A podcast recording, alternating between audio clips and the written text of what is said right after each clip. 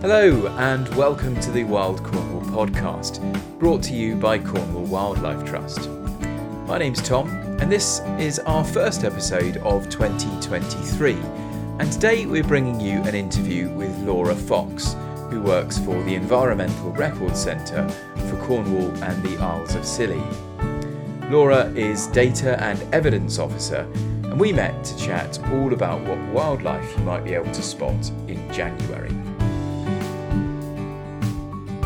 Well, Laura, great to have you here. Thanks so much for joining us on the Wild Cornwall podcast. Yeah, thanks. And it's a lovely January day. The sun is shining, but it's a bit chilly, isn't it? So yeah, yeah. It's nice to have the sun out for a change, though. It, it's lovely, and but if you hear our teeth chattering, it's because it's a bit bit chilly here yeah. on the nature reserve.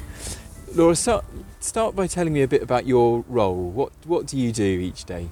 Yeah, so I work at the Environmental Record Centre for Cornwall and the Isles of Scilly and specifically I um, work for the Wildlife Information Service, uh, which is basically where you get questions answered about wildlife in Cornwall. Um, so anytime anyone wants to know anything about wildlife um, in Cornwall, they get in touch with the Cornwall Wildlife Trust, their questions come through to us and we do our best to answer them. Right, and it's ERCCIS for short, is that right? That's right, yeah. And and what sort of questions do you get coming to you? What, what sort of things do people oh, get in touch about? All sorts of different things. Um, my favourite inquiries are when people want, have, want to get something identified, they might send us a photo. Um, but yeah, we get questions about, you know, what's been digging in my garden and that sort of thing as well. And um, we also get requests about data held at ERCCIS. Um, so people want to know what species records we have. That's for a whole variety of different reasons. Yeah, and and tell us a little bit more about ERCCIS and and what what's involved and and how you know ordinary people can record wildlife sightings. Yeah, so um, ERCCIS is the central resource for all wildlife records in the county. Uh, so we've got all of the species records, all the information about habitats and designations in Cornwall.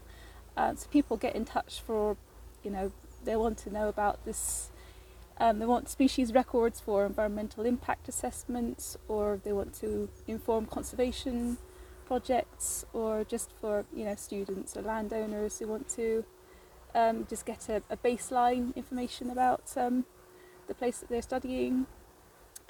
Um, but we can't do this without um, getting information from you know local members of the public or organisations who actually go out there and record wildlife and tell us about their sightings.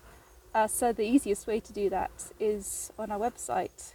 We've got a special um, recording form, um, and the you can find that either by going through the Cornwall Wildlife Trust website, or you can just search for ERCCIS online, and then there's just this drop-down tab for share sightings, and it's all quite easy to use really. You've also got an app, but I recommend looking at the website first, just to sort of um, understand what it's all about and uh, um, create an account.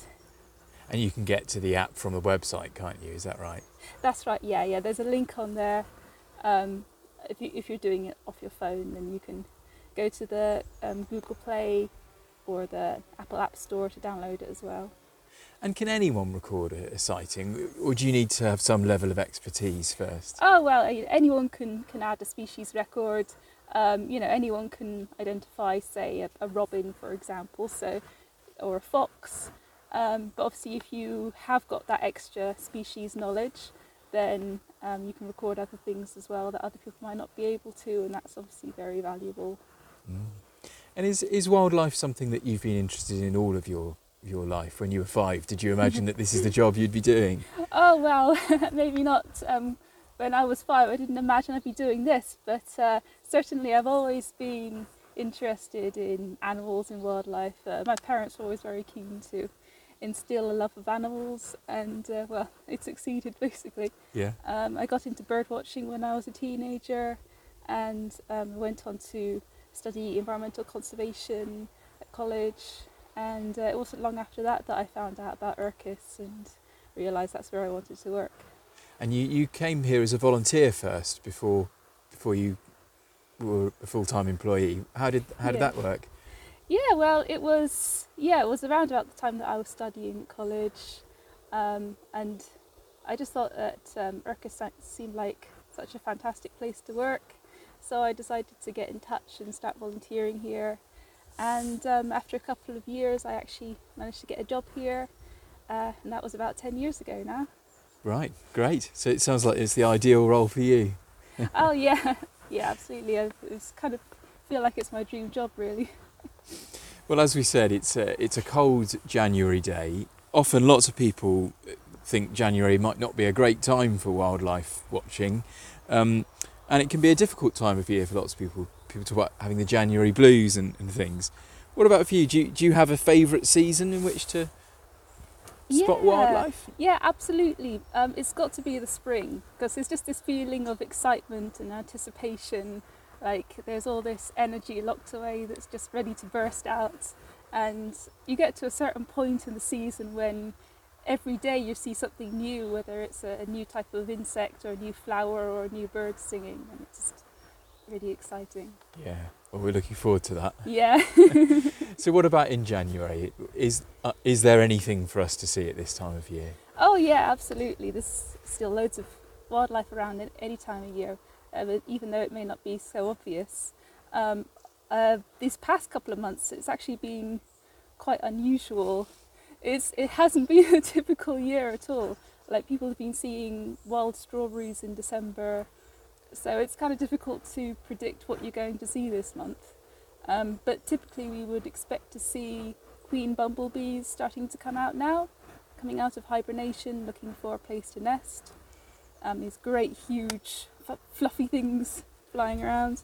Where where Um, might we p- potentially spot a queen bumblebee? Any any thoughts? Oh well, the, you can see them in parks, in gardens, in woodlands, um, all sorts of different places. Yeah.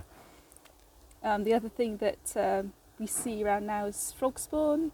Uh, in Cornwall, you can see it as early as November on the lizard, um, but as you go further east, it takes longer to turn up. So, you know, people living right on the east of Cornwall might not see it until February, but I think people on the west have, have a lot of people have got frog spawn turning up in their ponds around now. Um, and then, then one of my favourite flowers, Lesser Celandine, um, will be appearing soon. I think it started appearing already. Um, this lovely little star-shaped yellow flower um, carpeting the woodland floor, and with that you start to get things, uh, solitary bees and other insects coming to, to pollinate them. Have you got any recommendations of, of where you might go in Cornwall to see Lesser celandine? Uh, pretty much any woodland. Uh, you can also see it growing on Cornish hedges, of course. Yeah. I went to Hawkes Wood this time last year, and there was some beautiful Lesser celandine there actually. Yeah, One of our, one of our nature reserves in near Wadebridge. yeah. So actually, it sounds like you know there are quite a few things that we can enjoy Yeah, yeah. seeing at this point of the year, and it's and it's also the time where we begin to get excited, as you said, about looking forward to spring. So Absolutely, yeah. yeah, and um, against that backdrop, of course, is that that bigger picture of decline, and I'm sure in the work you do, you're well aware of that. How how concerned should we be about decline in wildlife? Yeah, this it is a big concern. Um, just a, a few years ago, we developed first ever uh, state of nature for Cornwall, uh, which is based on data from that's held at ERCCIS, and there were some pretty scary figures in there. It's, it's a general picture of decline, but uh, um, just to give you some idea, nearly half of terrestrial mammals are found in fewer places.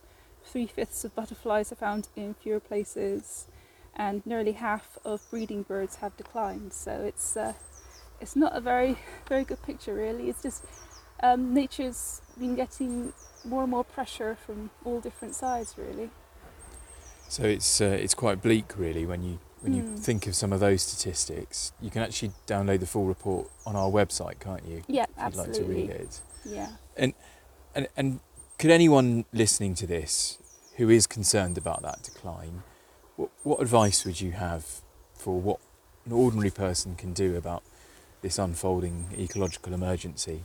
Uh, there are there are so many things that people can do to help, but it kind of depends on, you know, how much resource you have available. So, for instance, if you've got a bit of space, whether that's a garden or a piece of land, then maybe consider putting some of that over to wildlife. Um, I'm not going to go into any details because I, I could talk for ages about that, but uh, there are plenty of ideas on the website, of course. Um, then, if you've got a bit of time, you could see if there's a local volunteer group and help out your local wildlife reserve, um, wild, wild space. Um, and if you've got money, then obviously it'd be great if you could join the Cornwall Wildlife Trust, but also um, vote with your wallet. You know, choose the ethical companies, um, choose the ones that've got good um, environmental reporting, or use less plastic, less pesticides, um, less greenhouse gases. One of the best ways to do that, of course, is to buy local. So I get a local veg box, which is you know ticks all the boxes. Absolutely, and it it, it so it does seem as though although the picture is bleak, there are things we can do. Oh yeah, absolutely. Yeah. No matter how small, they're worth doing. Yes, definitely. Yeah. What's your favourite thing in the natural world? What's your favourite experience to, to go and see if you've got a day off? Oh well, it's kind of difficult to pin that down because there's so many aspects of the natural world that I love. Um, I, I do really love butterflies and I walk a butterfly transect every week in the summer months. So it, it's great to um, basically walk around my local patch every week and see what's changed from Yeah. week to week. Um, but yeah, there's there's so many different things I just love. Top top butterfly? Top butterfly, uh, silver-studded blue, because it just it just epitomises Cornwall. Yeah. It's it's that butterfly that you get on the mining sites and in the sand dunes, and yeah, it's a beautiful little butterfly. So you're looking forward to that later on this year. Absolutely, yeah. One one final question for you, Laura. I want you to imagine that you're stranded on our nature reserve, Looe Island, for a whole year. Yeah. And um, I'm letting you take three things with you. Uh, one is um, a book, the second is a, luxury item of your choice, and the third is a year's supply of a Cornish edible. Yeah. What, what would your three choices be? What, what book would you recommend? Oh well, um, the book's a tricky one because uh, there's so many books I could bring.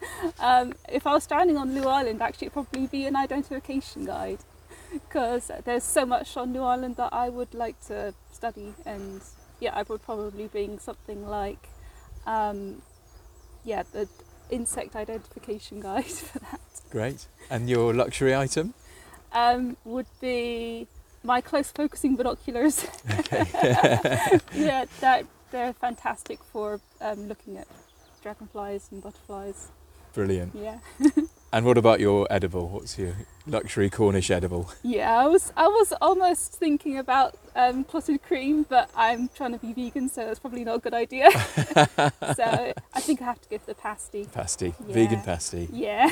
Brilliant. Well, it's definitely getting quite chilly out here, so I think it's time to get, get back in for a cup of tea now. Yeah. Laura, thanks very much for your time. Thank you. Bye bye. That's all for today on the Wild Cornwall podcast.